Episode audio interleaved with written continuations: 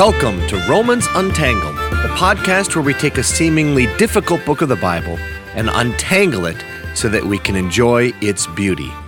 Season 1, Episode 3 The Greeting. Romans 1 1 to 7. Hey, welcome back, everybody. This is Pastor Steve Treichler up here in Minneapolis, Minnesota. It is a beautiful spring day today. Actually, it's not spring up here yet. Uh, we don't just have four seasons in Minnesota, we actually have 12. It goes something like this. First, we have winter, and you, if you're at all familiar with Minnesota, it's bitter cold, snow, ice. It's it's it's hard. Then what we have fall, spring. We always get one and it, it comes it sure feels like spring. It's melting. It's gorgeous out. You can smell the smells. But you know that winter's just messing with us because right away after that we get second winter which is just a big blizzard. It comes in it snows us all in. We're freezing again.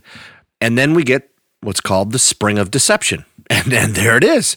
It comes and it, you feel like this is awesome. We're we're now we're getting it. And then we would call what we call third winter one more big round of snow. Usually comes in like April, early April, somewhere in there. Right after that, we get allergy season. It is nasty. Uh, it, it comes out, your sinuses are just going crazy. And then we get actual spring. It's it's the real deal. The trees start to bud. You get an occasional rain shower, it washes away all the winter slime. It's beautiful. And then we get summer. Four whole days it is amazing. Mild daytime temps, cool nights, best place on planet Earth. It really is. There really isn't a debate about it. Minnesota in the summer is gorgeous. And then the bugs come out. Leads us then into the next season, which is after a while, it feels like you are six miles from the surface of the sun. It's hot, it's humid, occasional thunder boom, or maybe even a tornado or two come through which will then lean into what we call false fall. All of a sudden it'll get cooler in the evening, is especially and you start to think, "Oh, I should get out my my warmer wardrobe and all that." But uh nope, second summer comes back. We always get another one. You get a few hot days, it feels great, and then we get actual fall, which will lead us then right back into winter. That's Minnesota. If you ever want to come up here, it's a great place. I've lived here my whole life and I, and I love it. Recently, I was reading something from uh, the theologian from the fourth century, probably the most famous. His name matters how you want to pronounce it is Augustine or Augustine. I prefer Augustine, and uh, he's talking about he was he did wasn't raised in a Christian home, um, and again, Christianity is relatively new at this time, and he starts to get introduced to some of the ideas of Christianity, and he becomes very aware that he's a sinner that he has done many sins in his life. And he says this about that time quote, I was saying these things and weeping with agonizing anguish in my heart. And then I heard a voice from the household next door, the voice of someone, a little boy or girl, I don't know which, incessantly and insistently chanting. And in, in Latin, it would be tolle lege, which is pick it up, read it, pick it up, read it. Or some translators say, take up and read it. Take up, read.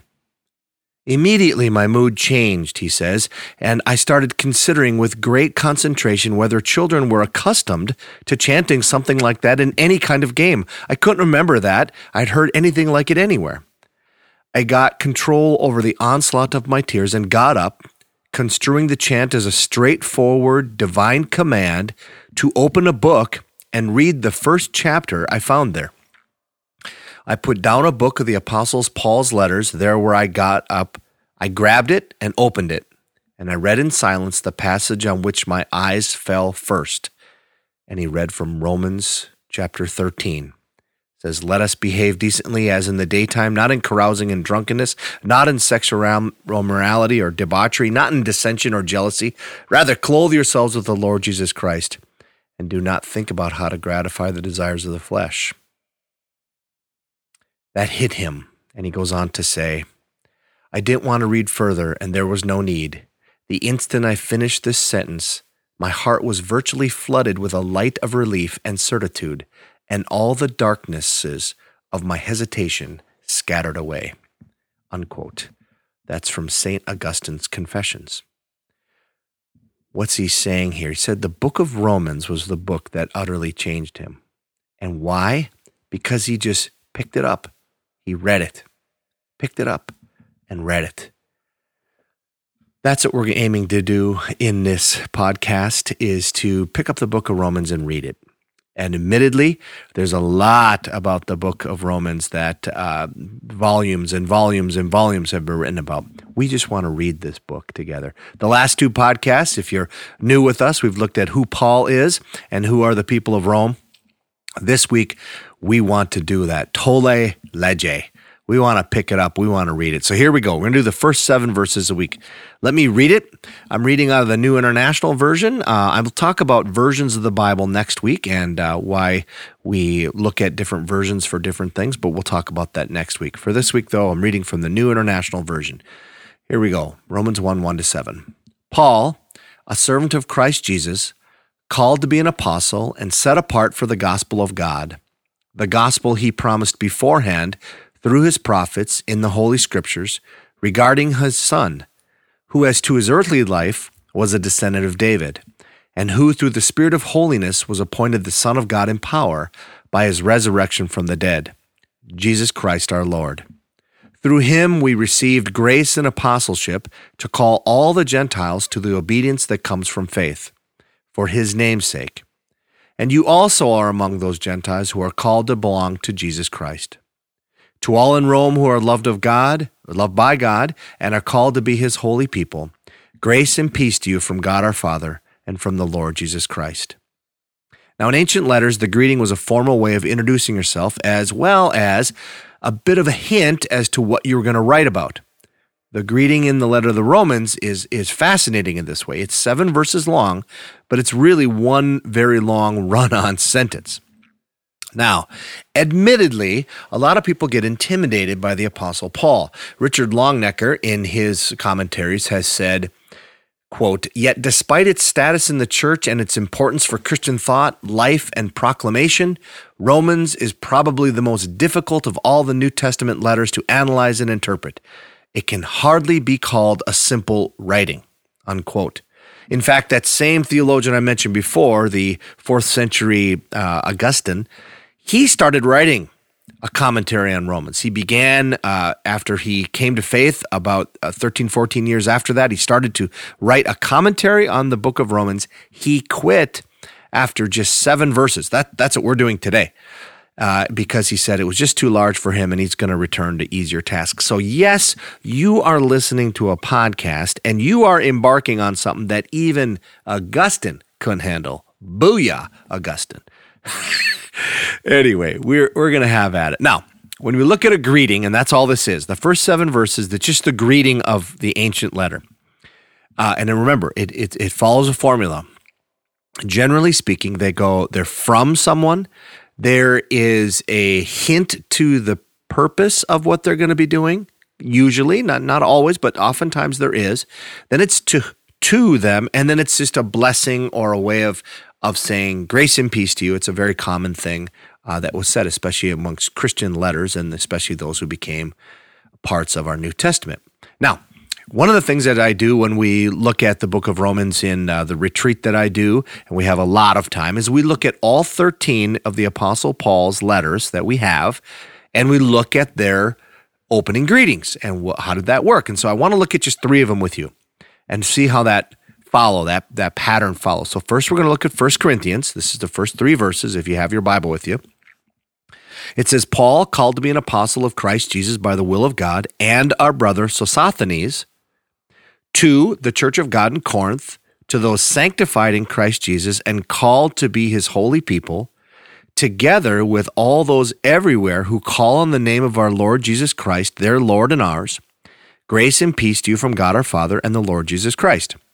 So the the two part is pretty straightforward. It's very common. Paul just says he's an apostle, and he's also saying there's another brother here. He's also part of this my team here, Sosthenes. And then he says to the church of God in Corinth, and, and he doesn't stop there. He goes on to describe this, and he says, to those sanctified in Christ Jesus and called to be his holy people. So he's he's saying something here. And if you go through the book of First Corinthians, you'll notice he's getting after the Corinthians for not living as if they were people of God. They're not living like those who've been transformed by the gospel message. There's a, a lot of disconnect. And so he's get right in the very beginning, he's telling about that. In the book of Galatians, it reads like this the first five verses Paul, an apostle, set not, sent not from men nor by a man, but by Jesus Christ and God the Father, who raised him from the dead, and all the brothers and sisters with me, to the churches in Galatia. Grace and peace to you from God our Father and the Lord Jesus Christ, who gave himself for our sins to rescue us from the present evil age according to the will of our God and Father, to whom be glory forever and ever. Amen. Okay, point is, he could have just said, Paul, an apostle, to the churches in Galatia, grace and peace to you. He doesn't. He goes on and he says, not sent from men, but sent by God and Christ, that by Christ, the Son, and God the Father, who raised him from the dead. So the resurrection of Jesus is there. And then he also goes on to say that he's giving them grace and peace and from the God, God our Father, and from the Lord Jesus Christ, who gave himself to uh, for our sins to rescue us from the present evil age. So he's going to say here in the book of Galatians that what Jesus Christ did is of primary importance because they were thinking about jettisoning Jesus alone and going to Jesus plus my behavior and plus my doing these uh, food laws or things of the Old Testament in order to make myself acceptable to God. And he's saying, no, Jesus Christ alone. We see it right there. First Timothy. Paul, an apostle of Christ Jesus by the command of God, our Savior, and of Christ Jesus, our hope. To Timothy, my true son in the faith, grace, mercy, and peace from God the Father and Christ Jesus our Lord. Now, here's one of your shorter ones, but there's a few things to really notice. Paul is saying his true heart for Timothy says, My true son in the faith. He lays it out there. And the, and the book just reeks of a father, an endearing father towards a young guy. Now, he's not, he's, they're not father and son. He just treats him that way. But he also goes on, he says, the that Jesus Christ is our hope, and the book is filled with hope.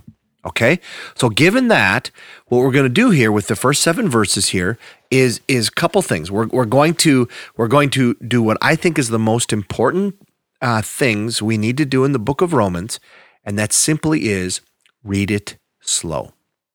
Read it slow. When I was in seminary, I did learn Greek, which is the language of the New Testament and the best thing that that helped me with is because my Greek is, you know, adequate at best, is it forces me, if I want to read it in that language, to read it very slowly. We read things way too quickly and think we can just move on. Read it slow and then look for the connections. The Apostle Paul is amazing. He is following a logical order here, but so often we get lost in him, and it is long. He gives long sentences. You have to read it slow and look for the connections. So we're going to see the from, we're going to see the to, we're going to see that he gives them a blessing. But the most important thing we're looking here for is what's that hint as to what's kind of the book going to be about. So we're going to go verse by verse. We're not going to do this every time, but we're going to do it this time so you kind of get a feel for this. So we're going to go through it again, verse by verse. Here we go. Verse one Paul, a servant of Christ Jesus, called to be an apostle and set apart for the gospel of God. Okay. Well, this is the to part, or excuse me, the, the, the from part of the letter. This is from Paul, and he describes himself three ways a servant, he's an apostle, and he's been set apart for the gospel of God. Now, that's really you have to we have to stop and kind of think about those a little bit. It's an amazing thing to use the word servant bond servant would be some of your older translations. It's a very humble way of describing yourself, like you're the waiter at the at the at the at the dining table of God, so to speak. And and Paul, I mean, Paul's becoming kind of a big deal by the time he writes Romans. Most people have heard of him in the church, and yet he describes himself just as a servant. Right? He's going to write 13 of the 27 books in the New Testament. I mean, that's it's kind of impressive. And yet he sees himself that way. He sees himself as an apostle, which means he's sent as a message. We talked uh, the message of Jesus Christ. We talked about that a couple weeks ago. And he's set apart for the gospel of God. That's the third thing he describes himself at. This is all in verse 1. And he's recalling his conversion. If you remember that, what happens in Acts chapter 9 and the control of God over his life. Okay? Now, as we look at the rest of this of this uh, uh, these first seven verses, everything from here on is going to be after describing what this gospel of God is until he gets to the the two part. Who's the letter two, uh, which we're not going to get to until we get to verse six. So it's really up until from here on, from verses two to five. It's just describing what is this gospel, right? So here we go. Verse two. The gospel he promised beforehand through his prophets in the Holy Scriptures. So again, we're just in the greeting, and Paul's laying down some pretty big, pretty big smack here. He's saying that this is the very end of the story of the Old Testament. It is a big, big deal for him to say that. When, when the Christians came on the scene, they kind of had to ask the question are we forming a new religion or is it a completion of the Old Testament storyline? the gospel he promised beforehand through his prophets in the Holy Scriptures. This is a huge deal to the Apostle Paul. It is going to be a major thing that's going to happen in the book of Romans. Verse 3 regarding his son. Okay, so this gospel, but the gospel is just not a story, it's a person who, as to his earthly life, was a descendant of David. Now, it's like, okay, that's interesting. What does that have to do? Now, I know for a lot of you, for especially if you're brand new to the Bible, we're just going to dive in here. But in understanding the storyline of Scripture, it's very important that if Paul's going to say this thing is a is a uh, there's a continual story going on here, he has to complete the story then. And so uh, this is something that goes to David, King David of the Old Testament, in 2 Samuel chapter seven um, God is speaking to one of his prophets and he's telling him, This is what I want you to tell David. This is 2 Samuel 7, verses 8 to 16. It says, Go ahead and tell my servant David, this is what the Lord Almighty says I took you from the pasture, from tending the flock, and appointed you ruler over my people Israel. I have been with you wherever you have gone, and I have cut off all your enemies from before you. Now I will make your name great, like the names of the greatest men on earth, and I will provide a place for my people Israel, and I will plant them so that they can have a home of their own and no longer be disturbed. He goes on then to say, if you skip down just a few verses, he says in verse 12, When your days are over and you rest with your ancestors, I will raise up your offspring to succeed you, your own flesh and blood, and I will establish his kingdom. He is the one, us referring to Solomon, David's son. Uh, he is the one who will build a house for my name, and I will establish the throne of his kingdom forever. I will be his father, and he'll be my son. When he does wrong, I will punish him with a rod wielded by men, with floggings inflicted by human hands. But my love will never be taken away from him, as I took it away from Saul, whom I removed from you. Your house and your kingdom will endure forever before me. Your throne will be established forever. Okay. This is known as uh, the, the, the, the covenant to David, or what you know, theologians like to make things a little comment. They call it the the Davidic, add an IC on the end of it, the Davidic covenant, the promise to David. And so you see, well, you you read a little more further in the Old Testament, you see these kings, they're all descendants of David, and all of a sudden, boom, it's over. No more descendants of David on the throne. In fact, there's no more Israel anymore. So what are they getting at? They're getting at that this was actually not just about ruling an, a spirit, uh, a physical geog- geography, but something more. And if you look at the Gospels, Matthew and Luke, both of them have their uh, genealogies of Jesus, their physical genealogy of where Jesus came through, and they both go through David. They have to go back through David on a physical way. And that's what he's getting at here. Paul is saying as to his earthly life or the way he his his birth his genealogy you know his uh 23 and me goes back to david okay? Verse 4 and who through the spirit of holiness was appointed the son of god in power by his resurrection from the dead. Okay, so uh, there's some there's this is one of those verses a little bit hard to follow exactly what he's saying. There's a lot of debate actually on this idea, what's going on here. But let's just say what we know. So the spirit of holiness, most people believe this, talking about the Holy Spirit or God uh, is is appointing. He's appointing Jesus the Spirit of holiness, the the uh, the the Holy Spirit, the third person of the Trinity, is appointing the second person of the Trinity something. What are they doing? He's appointing him the Son of God in power. There's a variety of ways we can look at that, and then he says that happens by his resurrection from the dead. So something happens at the resurrection of Jesus. There's a lot of different interpretations on this. However, I think the one that's most convincing is the one where Jesus, at his resurrection, is now declared with the name Son of God in power. Okay?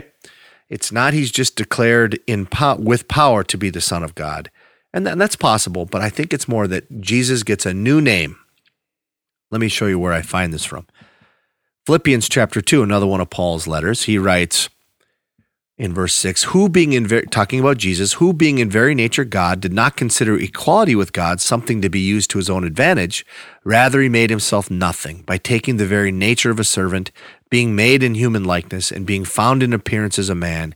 He humbled himself by becoming obedient to death even death on a cross. Therefore God exalted him to the highest place and gave him the name that is above every name that at the name of, and here's his new name, Jesus, every knee should bow in heaven and on earth, under the earth, and every tongue acknowledge that Jesus Christ is Lord to the glory of God the Father. Well, wait a minute. Wasn't his old name Jesus? Yes, his old name was Jesus. But now it's the completed, it's the risen, it's the one who's done it all. His name is Jesus, Son of God in power by his resurrection. You can see this also in Matthew chapter 28, if you're familiar with what's called the Great Commission, the very end of the book of Matthew. Jesus says to them after his resurrection, he comes to them and he says, All authority in heaven and on earth has been given to me. Therefore, go and make disciples of all nations. So this this idea that at the resurrection of Jesus, he's given this authority that he didn't have before. Yes, he was fully God, fully man before, but now at the completion of his earthly task, he's now been given this. And then Paul makes it clear this talking about Jesus Christ our Lord verse 5. Now he's going to lean in on what Jesus has given and what the task is. If you're going back to the beginning of the letter there, he's talking about the gospel and he's still talking, he's linking it to the gospel, but he's also talking about what this apostleship means. And he says, through him we have received grace, which grace, which is unmerited favor. You didn't do anything to deserve it.